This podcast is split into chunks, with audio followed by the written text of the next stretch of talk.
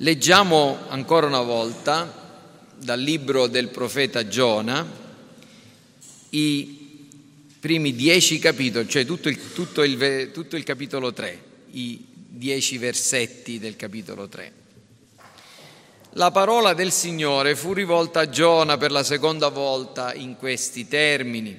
Alzati, vai a Ninive, la gran città, e proclama loro quello che io ti comando. Giona partì e andò a Ninive come il Signore aveva ordinato. Ninive era una città grande davanti a Dio, ci volevano tre giorni di cammino per attraversarla. Giona cominciò a inoltrarsi nella città per una giornata di cammino e proclamava ancora 40 giorni e Ninive sarà distrutta. I niniviti credettero a Dio, proclamarono un digiuno e si vestirono di sacchi, tutti dal più grande al più piccolo. E poiché la notizia era giunta al re di Ninive, questi si alzò dal trono, si tolse il mantello di dosso, si coprì di sacco e si mise seduto sulla cenere. Poi per decreto del re e dei suoi grandi fu reso noto in Ninive un ordine di questo tipo. Uomini e animali, armenti e greggi non assaggino nulla, non vadano al pascolo e non bevano acqua, uomini e animali si coprano di sacco e gridino a Dio con forza. Ognuno si converta dalla sua malvagità e dalla violenza compiuta dalle sue mani. Forse Dio si ricrederà, si pentirà e spegnerà la sua ira ardente così che noi non periamo. Dio vide ciò che facevano, vide che si convertivano dalla loro malvagità e si pentì del male che aveva minacciato di fare loro e non lo fece. Allora, prima di passare all'ultima parte del libro di Giona ed esaminare la reazione del profeta alla conversione della città di Ninive e quindi anche osservare il modo in cui il Signore istruisce il profeta, istruisce Giona e rivela altri aspetti del suo carattere santo, buono, giusto, perfetto, tornerò a parlare della conversione di Ninive. Ne avevamo parlato due domeniche fa, poi abbiamo parlato della, di Dio e cercato di affrontare la questione del pentimento di Dio, ma adesso ritorniamo alla conversione di Ninive. Perché quanto si verificò in quell'occasione non è stato l'unico caso in cui nella storia si è appunto manifestato quello che è stato definito un risveglio, un risveglio religioso. In tanti hanno parlato vagheggiato, insegnato intorno a questo argomento.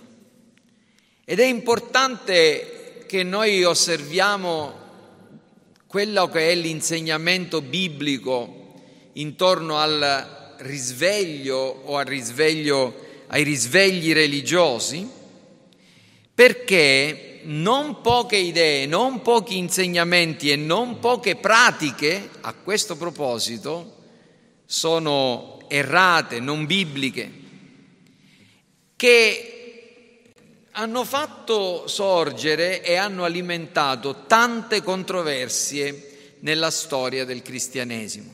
Potreste non averne alcuna contezza, saperne poco, ma è, basta guardarsi attorno per sapere che le cose purtroppo stanno così.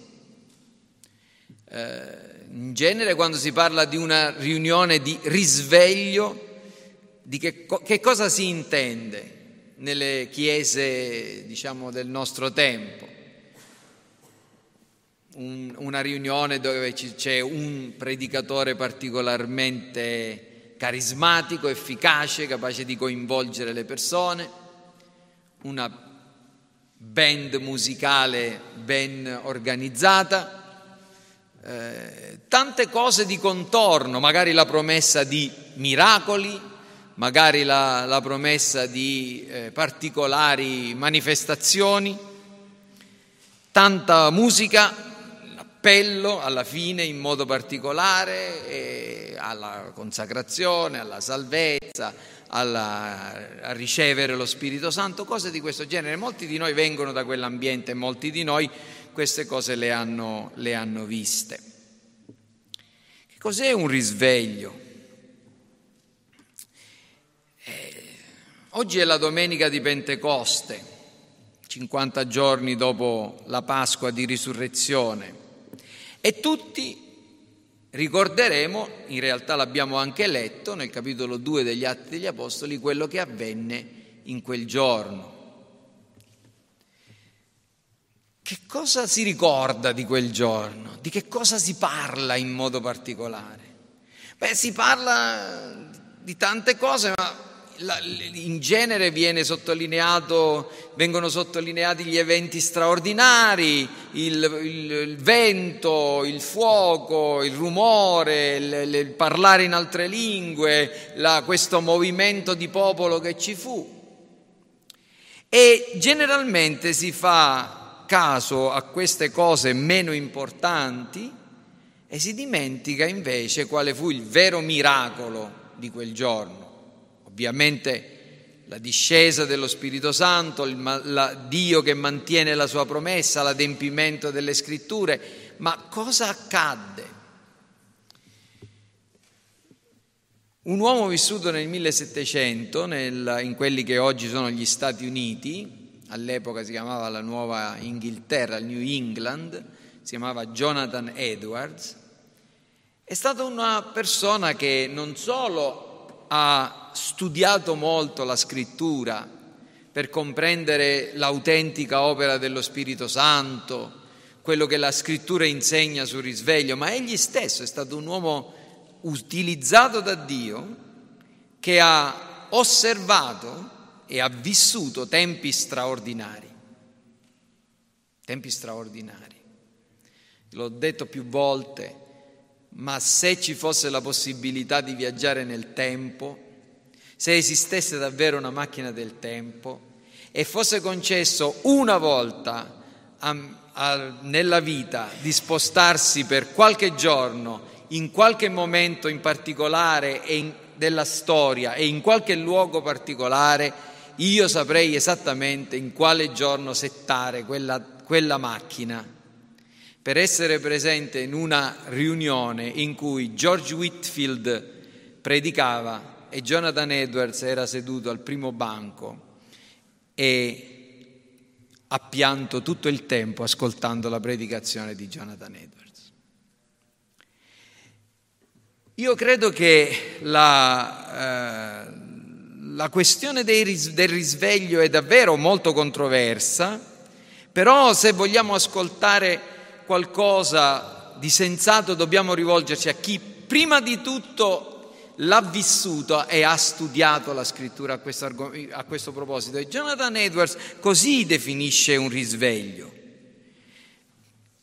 È un'opera straordinaria dello Spirito Santo che porta alla conversione di molte persone, lui dice di molte centinaia di persone, in un breve periodo di tempo.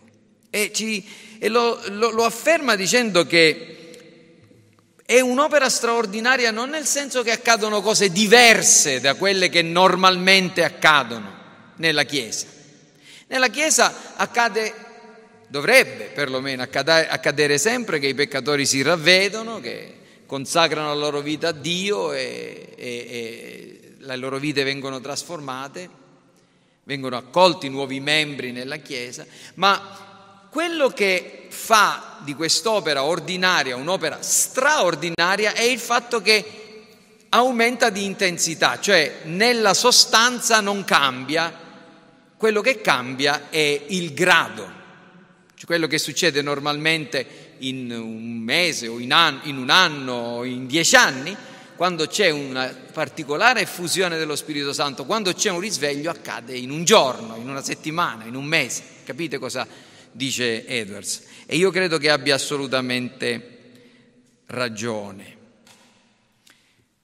Quindi pensiamo a quello che accadde a Ninive.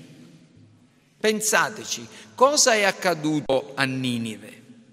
Noi nel breve racconto che ci viene riportato abbiamo soltanto un accenno, ma dovette esserci un profondo sconvolgimento nella vita e nell'esperienza di, quella città, un profondo cambiamento, un sovvertimento di quello che era la normalità. Dopo che questo strano predicatore ebreo andò lì, cominciò a parlare, dopo qualche giorno, dopo pochissimo tempo, non poche cose, ma molte cose e a un livello estremamente vasto cambiarono in quella città. Per giorni, molto probabilmente, nessuno fece i propri lavori ordinari. Le casalinghe non cucinavano, i campi non vennero coltivati, gli animali non venivano nutriti. E possiamo immaginarci cosa tutto questo comportò. Magari i locali di intrattenimento, che ce ne saranno stati, no? Ci saranno stati dei, dei corrispondenti ai nostri night club, eh, stadi o cose di questo genere. Ecco, i locali di intrattenimento e di svago non furono frequentati. Molto probabilmente i templi pagani furono, rimasero deserti. Ancora più importante, quello che noi apprendiamo direttamente è che i gli uomini violenti posero freno alle loro azioni malvagie. Vi furono molto probabilmente riconciliazioni, persone che si odiavano, si rincontrarono, fecero pace, qualcuno chiedeva scusa, qualcuno che aveva rubato qualcosa avrà restituito il mal tolto. Insomma, per molto tempo quella città non fu più la stessa. Ne possiamo essere certi perché Dio risparmiò la città di Ninive e come dicevo la volta scorsa, per almeno l'ultima volta che ne abbiamo parlato, 100 o 200 anni quella città che era stata condannata da Giona a una distruzione improvvisa non fu toccata, non fu raggiunta dall'ira di Dio. Dopo sì. Ma generazioni e generazioni furono risparmiate. Quindi c'era un cambiamento nella condotta della gente, nei discorsi della gente, nelle abitudini delle persone. E chissà quante altre cose avremmo osservato se noi fossimo stati lì. Questo e questo e questo è quello che accade quando lo Spirito Santo opera in modo straordinario e diffuso. E c'è da chiedersi, ed è questa la domanda che io mi sono posto ed è la ragione per cui io sono tornato indietro a parlarvi di questo risveglio, c'è una qualche possibilità che questo accada di nuovo? C'è una qualche possibilità che accada in qualcuna delle nostre città, a Caltanissetta, che non sarebbe una grandissima notizia, ma se accadesse a Catania, se accadesse a Palermo, che sono città più vicine a quella importanza che aveva Ninive, no? Possiamo sperare che accada tra di noi Ora, io non lo so quali sono le vostre aspirazioni nella vita, ognuno di noi ne avrà qualcuna. Quali sono le vostre aspirazioni nella vita? Passatele un momento a rassegna. Qual è la ragione per cui voi la mattina vi alzate, vi svegliate e fate le cose che dovete fare?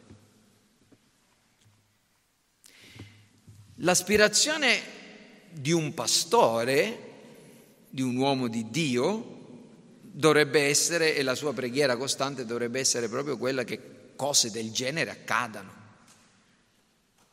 Ma se è solo un pastore a chiedere e ad aspirare una cosa del genere non si verificherà mai. Noi siamo un popolo che crede, se ci crede, alla verità della scrittura. E l'aspirazione di una Chiesa autenticamente biblica dovrebbe essere questo. Piuttosto che aspirare alla fama, a, a fondare istituzioni, ad avere prosperità, a guadagnarsi un nome, un titolo, un'importanza nella storia, noi dovremmo avere una grande aspirazione, quello di vedere Dio all'opera di vedere l'opera dello Spirito Santo, un'opera straordinaria dello Spirito Santo che produce la conversione di molte centinaia, perché no, migliaia di persone, in quel caso centinaia di migliaia di persone. Quello che mi farebbe davvero piacere, prima di morire, sarebbe essere testimone di cose simili, vedere gente in un numero maggiore di quelle che ho potuto vedere nel corso della mia breve vita, che crede davvero alla parola di Dio, che accetta e segue davvero le direttive e i comandamenti dei ministri di Dio, che danno in conformità ai doveri che la scrittura addita e che mostrano persone che mostrano concretamente e a un alto grado, non in modo casuale, non in modo tiepido, ma al- con un alto grado quelli che sono i segni di questo ravvedimento. Questa è la mia aspirazione.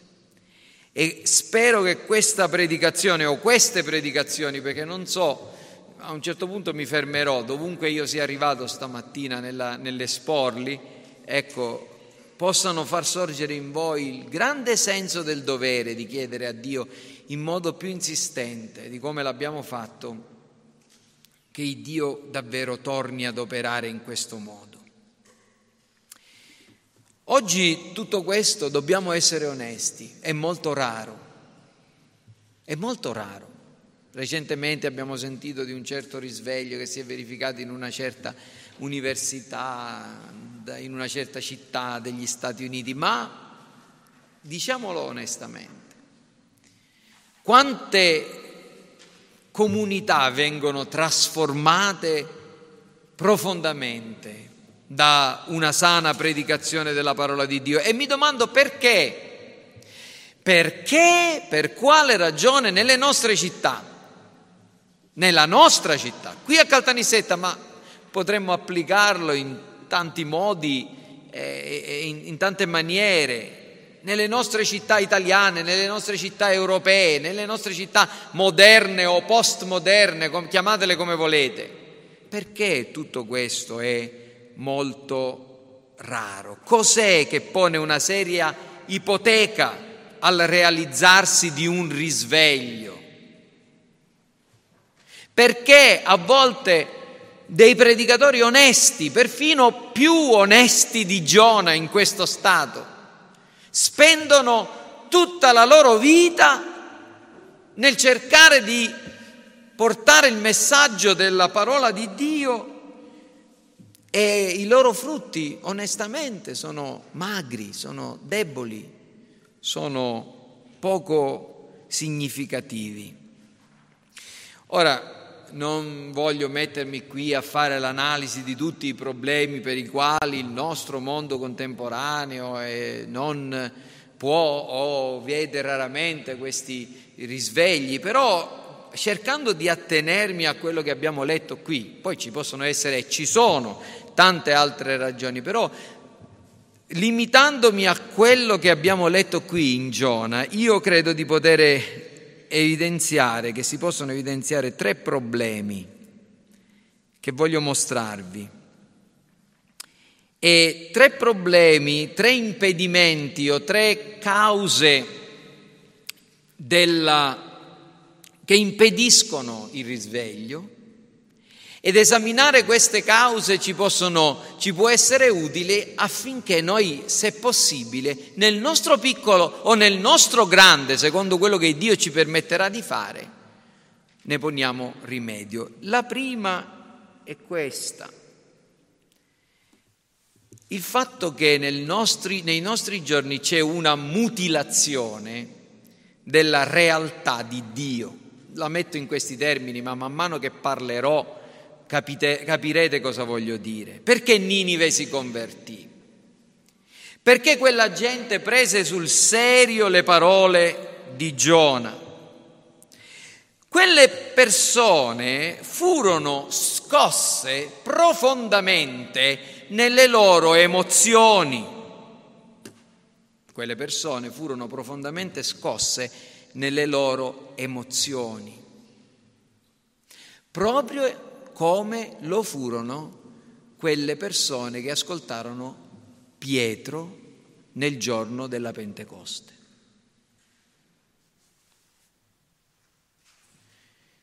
Avete visto cos'è accaduto nel giorno della Pentecoste? Gente andata, c'era gente, tanta gente che era andata lì a Gerusalemme per offrire il loro culto religioso, perché era una festa, una delle feste giudaiche. Erano lì, ma accade qualcosa di strano che prima in, diciamo, mette in subbuglio queste persone, furono confuse, abbiamo letto. Sentirono il suono, videro le persone che parlavano in lingue. E che cos'è? Non riuscivano, erano perplessi, erano dubbiosi, questo dice la scrittura. Non sapevano quello che dovevano pensare. Poi si alza Pietro e fa il discorso che abbiamo letto, che troviamo in Atti 2. Di che cosa parla Pietro? Pietro parla di Gesù Cristo. Pietro parla dell'opera compiuta da Cristo. Pietro parla prendendo le mosse dalla scrittura, dal libro del profeta Gioele, dice questo non vi meravigliate, questo non è niente di strano, è l'adempimento delle scritture e l'adempimento delle scritture riguarda il fatto che c'è stato Cristo che è morto, che voi avete ucciso, ma che Dio ha risuscitato. E anche di questo se ne parlava nelle scritture, come Davide scrive nel, nel Salmo, e, e, e parla e annuncia Cristo e quelle persone che er, si prendevano gioco e, e, mettevano in ridicolo quelle persone, eh, i, i cristiani, dicevano questi sono ubriachi alle nove del mattino, queste persone che non sapevano quello che dovevano pensare perché furono confuse da quello che avevano visto, queste persone che erano dubbiose a causa di queste manifestazioni miracolose, perché i miracoli non convertono nessuno, ascoltarono la parola di Dio, ascoltarono la predicazione della parola di Dio ed è la predicazione della parola di Dio nella potenza dello Spirito Santo che converte le persone. Infatti furono spaventati a tal punto che dissero che dobbiamo fare? Non è più sufficiente venire a Gerusalemme, non è più sufficiente fare qualche sacrificio, non è sufficiente fare quello che stiamo facendo, celebrare le nostre feste giudaiche, noi dobbiamo fare qualcosa. Ravvedetevi e ciascuno di voi sia battezzato nel nome di Gesù, risponde Pietro. Capite? Queste persone furono toccate nei loro sentimenti, esattamente come i niniviti. I niniviti credettero a Dio e si impaurirono.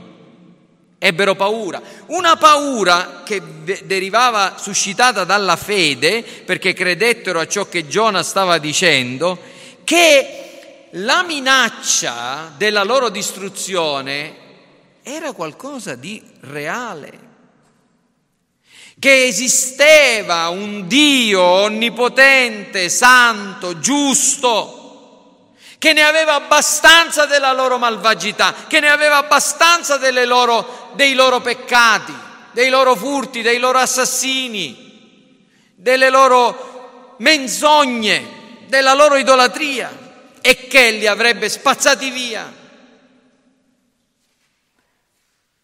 Ci credettero davvero? Cosa succederebbe oggi se qualcuno facesse in una grande città quello che ha fatto Giona?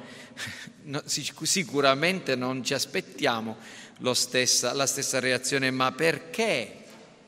Ma ci, posso, ci sono tante ragioni, ma una, e credo la più importante, è che l'idea stessa di Dio è stata rimossa dalla coscienza collettiva. Noi viviamo in una società secolarizzata che tende a spiegare ogni cosa in termini di processi naturali, di meccanismi casuali, fortuiti e privi di alcuno scopo. Ciò viene insegnato a scuola, lo ascoltiamo nei documentari di divulgazione scientifica e lo sentiamo a proposito dell'origine dell'universo, dell'origine della vita, dell'origine dell'uomo. E tutte queste spiegazioni che ci vogliono far credere che spiegano tutto e che è tutto chiaro, quando invece in realtà sono tremendamente lacunose e difettose, cosa ci fanno capire? che Dio e presupporre l'esistenza di Dio è assolutamente inutile.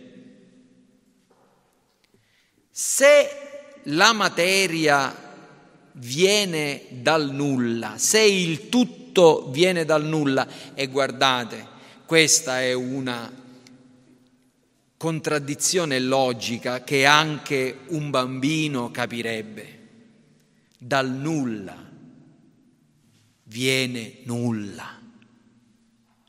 Ma se lo dice Stephen Hawking, uno dei più grandi fisici del nostro tempo, diventa credibile. Diventa credibile. E grandi insegnanti, studenti, università affermano che questa cosa è possibile, che il tutto venga dal nulla. un altro grande del nostro tempo, uno scienziato che diciamo cristiano non era, Albert Einstein, ha detto che la materia non viene dal nulla, è necessario che ci sia l'energia. E questa energia da qualche parte deve venire. La vita. Come, come si forma la vita? Eh, ci, vengono, ci dicono che la vita si, si forma per, le, per, le, eh, per la casuale combinazione di molecole inorganiche in certe particolari condizioni. E sembra che ci abbiano spiegato tutto, ma non ci hanno spiegato niente. Non ci hanno spiegato niente, perché la vita è qualcosa di estremamente complesso che non è come fare un'aranciata prendendo l'acqua e la polverina di aranciata liofilizzata, le mettete insieme e viene fuori l'aranciata. È una cosa infinitamente più complessa. È come se qualcuno ci dicesse che si è formato un mattone, un mattone, un mattone, da solo, delle dimensioni giuste, un mattone che è 20 per 10 per 5, di terracotta perfettamente e poi siccome se ne è formato uno, casualmente, senza l'intervento di una mano o di un'intelligenza, si può formare un edificio come questo altrettanto casualmente. Più o meno è questo il rapporto che c'è tra un amminoacido che è il costituente fondamentale di una proteina e una proteina. Ora, quando a scuola ci insegnano queste cose, o nei documentari noi vediamo mille volte quella, le immagini dell'evoluzione dell'uomo in questi termini, Dio diventa irrilevante. E se togliete Dio dall'inizio, lo toglierete dalla fine, ovviamente tutto questo farà sì che se qualcuno dicesse Dio distruggerà questa città, oppure, come diciamo noi, Dio è stato stabilito un tempo in cui Dio giudicherà il mondo con giustizia, la gente non ci crede. Non lo, pen- non lo tiene neanche in considerazione, capite? Dio è stato tolto dalla coscienza collettiva. Voi sapete che mi piace andare in bicicletta e quindi in questi giorni c'è stato il Giro d'Italia, si conclude oggi e ho seguito non solo le sintesi delle tappe, ma a volte ho ascoltato anche quello che si chiama il processo alla tappa. Lo so, a chi non piace il ciclismo queste cose non significano niente, ma per me sono importanti. Oh, ci sono cose che... questione di gusti. La tappa di un paio di giorni fa era la, una tappa che ha portato i ciclisti sulle Dolomiti nelle famose tre cime di Lavaredo. Ora io non ci sono mai stato nelle Dolomiti, è uno dei miei sogni, forse di mia moglie più di me, però qualche volta ci andremo, promesso pubblico. Non so se più per me per andare in bici o per lei, Allora, le tre cime di Lavaredo è, è, è un posto meraviglioso, bellissimo e alla fine di questo processo alla tappa c'è un, un, un certo eh, Fabio Genovesi, uno scrittore, un giornalista, mm, ci sa fare molto con le parole, che a un certo punto ha cominciato a decantare la bellezza di, questo, di questi posti.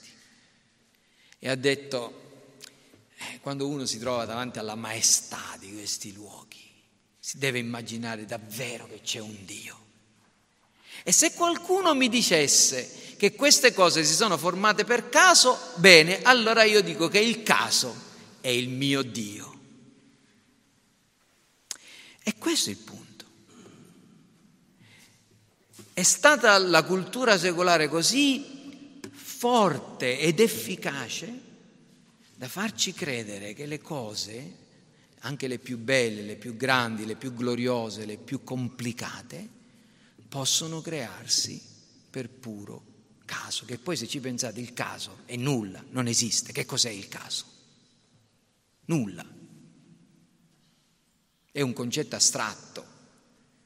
Il caso non può fare nulla perché il caso è nulla. E, e viene, viene, attribuita al caso un'agenzia, una, una capacità di compiere delle azioni, ma il caso non può compiere nulla. Ora, Cosa possiamo desiderare noi più di ogni altra cosa e cosa dobbiamo fare più di ogni altra cosa? Se vogliamo vedere dei tempi di risveglio, se vogliamo vedere un risveglio tra di noi, se vogliamo vedere i nostri giovani convertirsi, i nostri ragazzi credere in, in Cristo, se vogliamo vedere i nostri vicini di casa, le, nostre, le persone le persone che stanno attorno a noi, i nostri colleghi di lavoro, la gente che, con le quali abbiamo a che fare.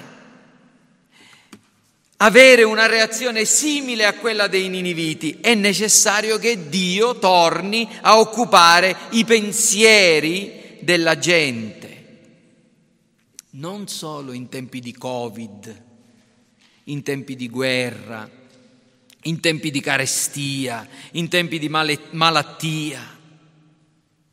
Ma perché bisogna riconoscere che il fatto che noi non possiamo spiegarci tutto senza di Lui, che, scusate, che, che dobbiamo riconoscere il fatto che noi possiamo spiegarci tutto senza di Lui, è una grande menzogna.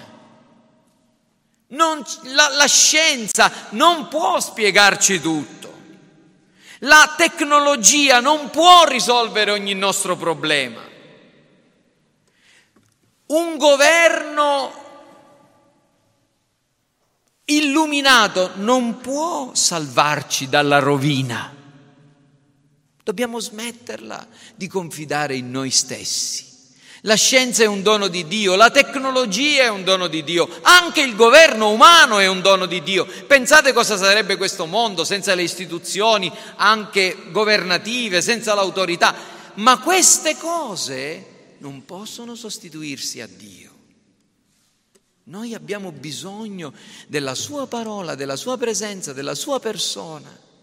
E dobbiamo far comprendere proprio questo ai nostri contemporanei. Dobbiamo vivere in modo tale da mostrare questa nostra dipendenza da Lui, perché Dio è glorificato nella nostra dipendenza da Lui. La sua rivelazione, il suo Cristo devono tornare a occupare i pensieri degli uomini se vogliamo vedere un risveglio. Pietro fa questo a Pentecoste. Pietro presenta davanti alla gente Cristo. Quelle persone cosa pensavano? A cosa attribuivano le cose che avevano visto? A un fatto assolutamente naturale queste persone sono ubriache, hanno bevuto alcol. Pietro dice no, quello che voi state vedendo non è dovuto all'intossicazione alcolica, ma è dovuta all'opera di Dio. Siamo capaci. Siamo capaci di indicare alle persone, vedete, questo che voi vedete è quello che Dio ha detto. Questo è quanto è stato detto da. Siamo capaci di aprire la scrittura e di spiegare il senso della vita con le parole della scrittura.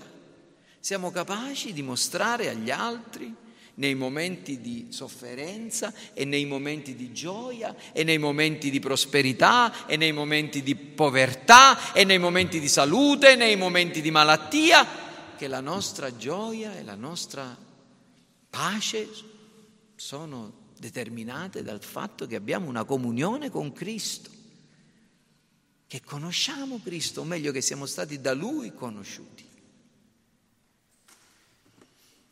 La gente si rendeva conto che quei discepoli che loro giudicavano popolani senza istruzione erano stati con Gesù. Vi ricordate?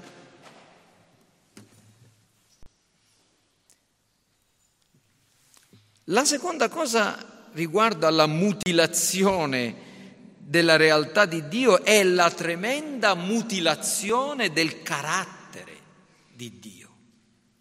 Non solo Dio è stato tolto di mezzo dal pensiero secolare, ma Dio è stato tolto di mezzo nelle sue perfezioni anche dal pensiero religioso, nella Chiesa, tra quelli che parlano di Lui, tra quelli che salgono sui pulpiti e, e, e pretendono di parlare a nome suo.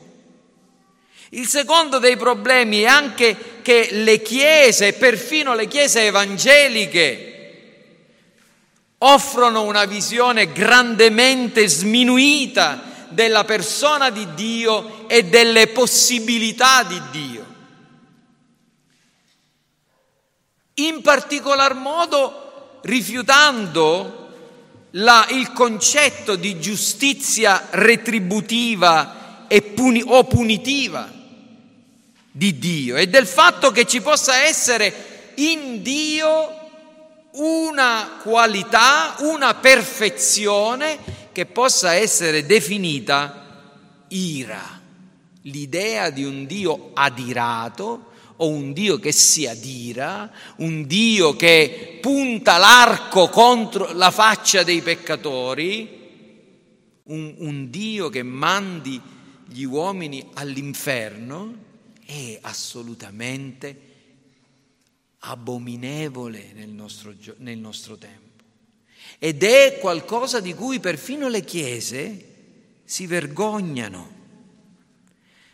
E si parla di un Dio che ama, si parla di un Dio sdolcinato, romantico, rassicurante, tollerante, una specie di nonnino mezzo rimbambito al quale gli potete fare qualunque cosa tanto vi permetterà di fare quello che vi pare. Lui è un Dio d'amore, lui è un Dio di tolleranza.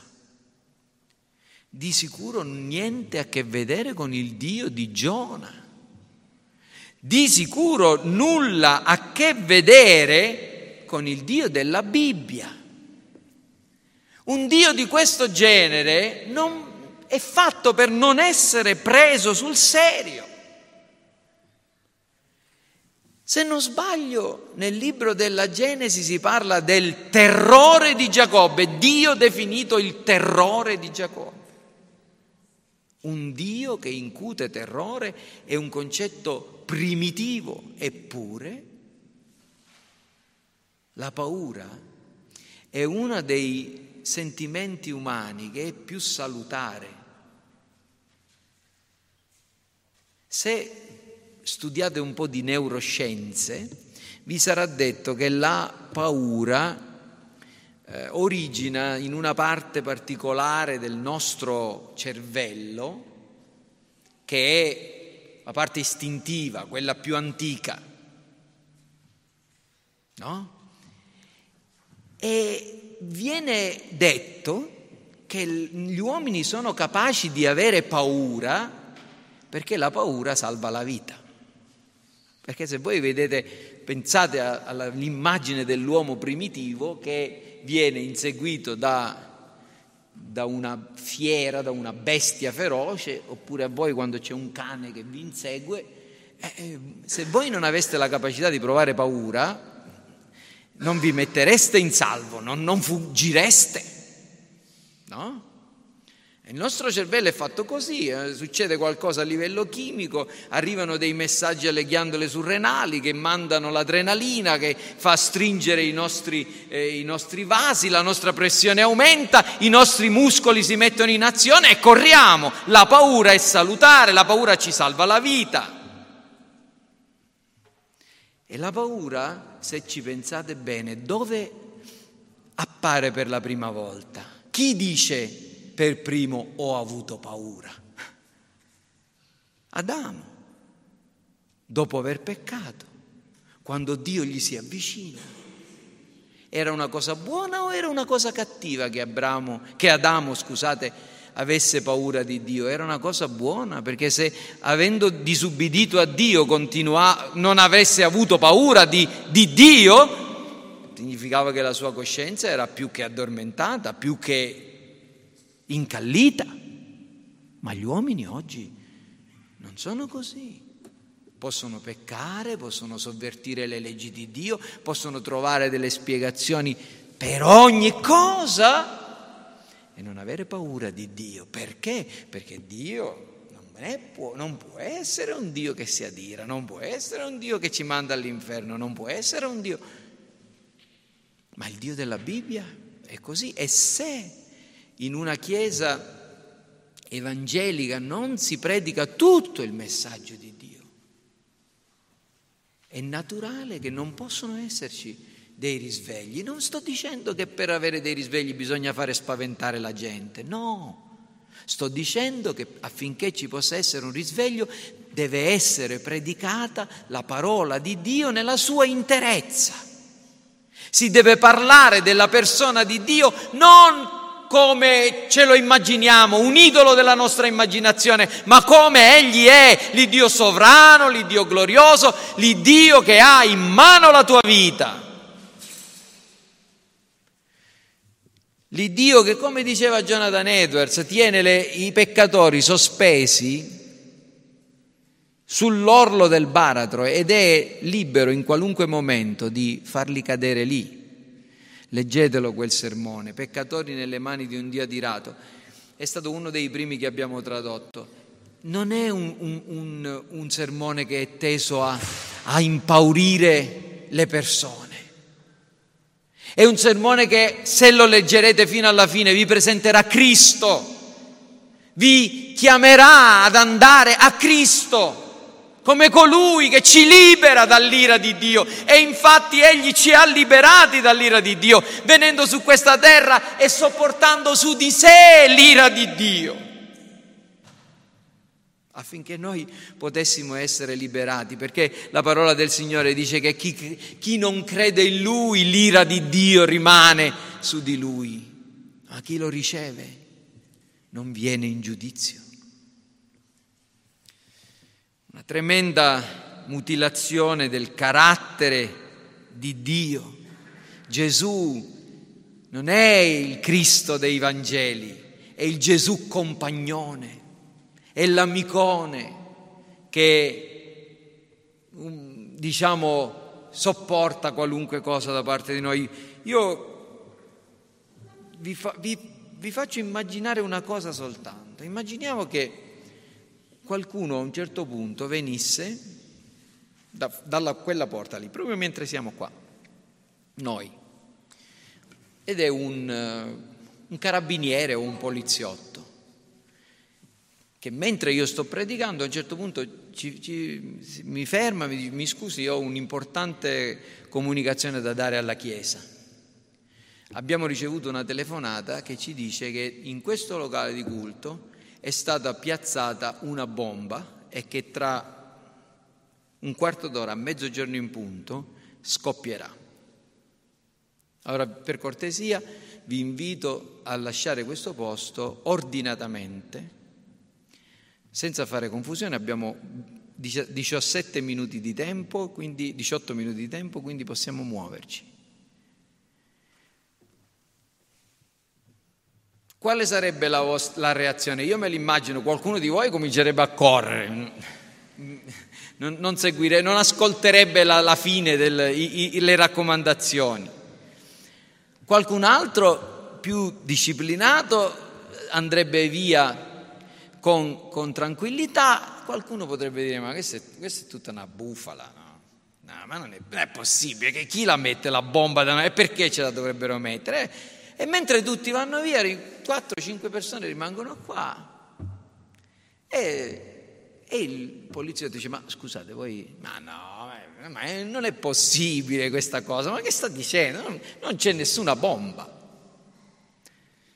Ora non so e in questa storia diciamo non so chi può avere o, o, o non avere ragione, il punto è un altro però, che cerco di, spie- di illustrare, è questo, che questi sono esattamente gli stessi atteggiamenti che gli uomini assumono quando si trovano davanti all'annuncio dell'ira di Dio e del giudizio. Alcuni ci credono, altri vanno nel panico e non sono capaci di, di prendere delle decisioni tranquille, altri ancora, come fecero i generi di Lot a Sodoma, sembra che stesse, sembrò loro che egli stesse scherzando. Ma il fatto che ne siano convinti che si sta scherzando non li salverà se la bomba c'è. è la bomba dell'ira di Dio, presto o tardi scoppierà su questo mondo. Perché è stato è stabilito che gli uomini muoiono una sola volta e dopo c'è il giudizio. Cristo è asceso al cielo, ma egli ritornerà. E ritornerà per giudicare, per risuscitare tutti, per trasformare quelli che dei suoi che sono rimasti in vita e per giudicare gli uomini. Se voi pensate al modo di predicare di Giovanni il Battista, se, mo, se, pensate a come predicava Paolo davanti a Felice, vi ricordate che a un certo punto Paolo, al capitolo 24 degli Atti, il, il versetto è il 25, dice che Paolo, siccome parlava di giustizia, di temperanza, del giudizio futuro, Felice si spaventò. Felice non era un ragazzino e non era una persona qualunque, era un uomo di autorità, era un uomo, eh, era, era un re, un magistrato. Eppure Paolo non ebbe paura di parlargli di giustizia, di temperanza, mettendo il dito nella piaga sui suoi peccati, perché se leggete la storia sapete che, che, che Felice era in adulterio, e di giudizio futuro. Gesù stesso ha parlato dell'ira di Dio e della severa punizione di chi non si ravvede. Gesù quando ha parlato della sorte degli ipocriti, Gesù quando ha parlato di quello che accadrà a chi non riceve le sue parole, ha descritto la sua sorte con, una parola che se capite che cosa significa, vi mostra tutto l'orrore dell'inferno. L'avete letto più volte nella Bibbia, la ghenna o la geenna del fuoco. Sapete che cos'era la Ghenna? Era un luogo che era stato utilizzato al tempo di Ezechia per una adorazione idolatra. Poi quel luogo è stato purificato ed è diventata la discarica di Gerusalemme, la valle di Innom. Geenna significa la valle di Innom. Lì, nella valle di Innom, nella Ghenna, si, tutta, si buttava tutta la spazzatura di Gerusalemme.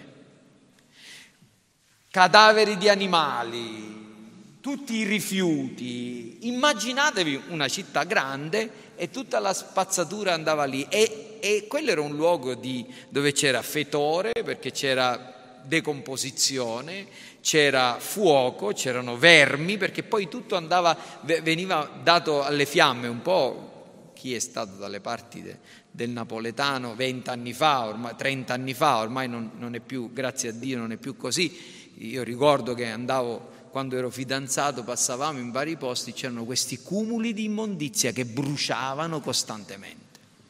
Mio suocero, mia moglie se li ricorderanno.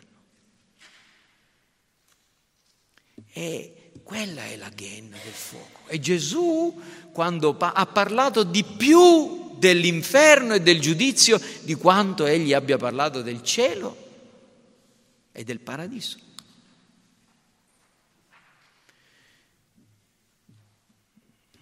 Vedete, oggi è, un po' così, in questi, in questi giorni eh, dopo la morte di, di, di, di, Tim Keller, ho letto delle cose che ha scritto lui e devo dire che confesso che nel passato non ho letto molto di Keller.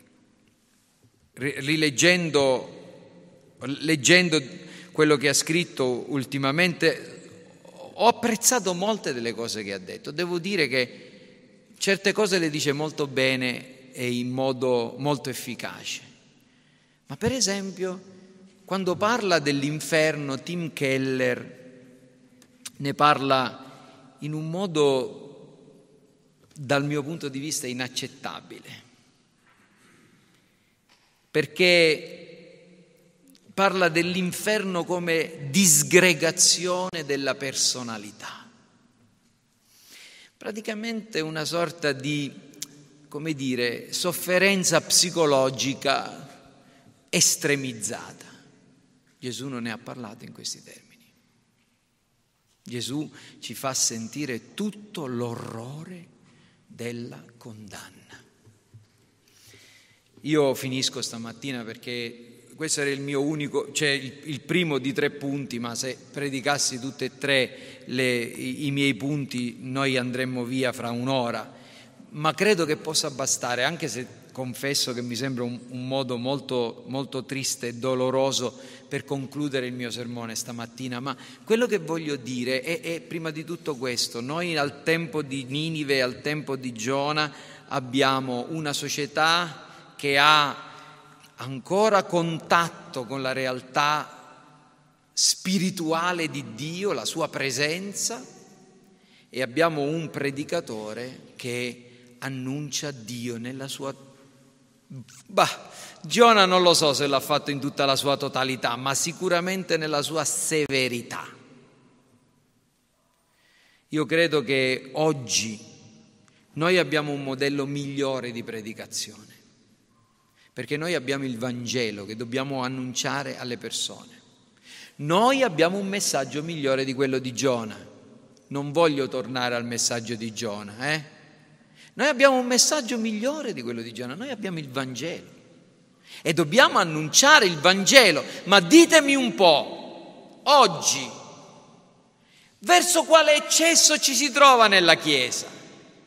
Quello di una grazia a buon mercato o quello di un Dio che è un castigamatti? Io credo che oggi noi siamo nell'altro eccesso, quello che Dio è diventato irrilevante semplicemente perché è annunciato in modo del tutto diverso da come la scrittura ce lo presenta e dobbiamo noi stessi prima di tutto, riflettere sulle qualità gloriose, sulla santità, sulla giustizia, sulla verità di Dio. E questa mattina, fratelli, vorrei che se qualcosa deve rimanere da questa predicazione, deve rimanere un grande desiderio in noi. E una costante preghiera in noi, in me e in voi, perché io e voi siamo colpevoli di questo, quello di poter chiedere al Signore di farci suoi fedeli testimoni, fedeli testimoni della sua realtà Vivere come persone che vedono Dio faccia a faccia. Vivere come persone che vedono Dio così come Egli è.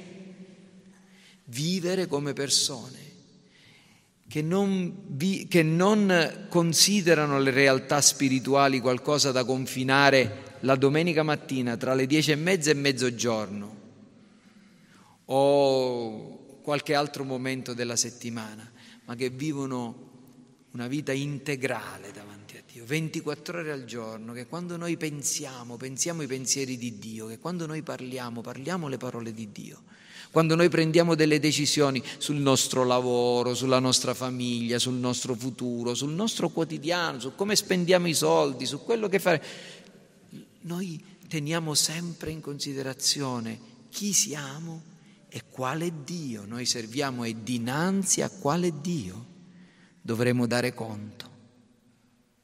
Che il Signore ci aiuti a far tornare nella nostra vita e nella vita di chi ci sta accanto il senso della consapevolezza della realtà di Dio così come Egli è.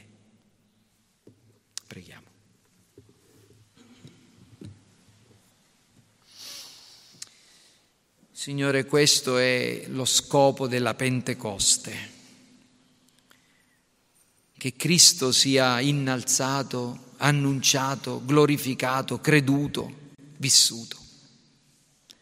E questo è quello che desideriamo per noi, Signore. Concedici di essere pentecostali in questo senso. Concedici di conoscere la potenza dello Spirito Santo che piuttosto che cercare le manifestazioni eclatanti ed esteriori, punti allo scopo per il quale lo Spirito Santo è stato donato alla Chiesa, cioè quello di essere testimone di Cristo. E concedici, o oh Signore, per amore del tuo nome, di viverlo nella nostra realtà intima, personale, nella nostra realtà familiare e nella nostra realtà ecclesiale, affinché possiamo viverlo nella nostra realtà sociale, nella nostra città, nella nostra regione, nel nostro lavoro, affinché, o oh Signore, possiamo essere davvero delle lettere di Cristo, scritte e lette da tutti quanti gli uomini. Te lo chiediamo nel suo nome benedetto. Amen.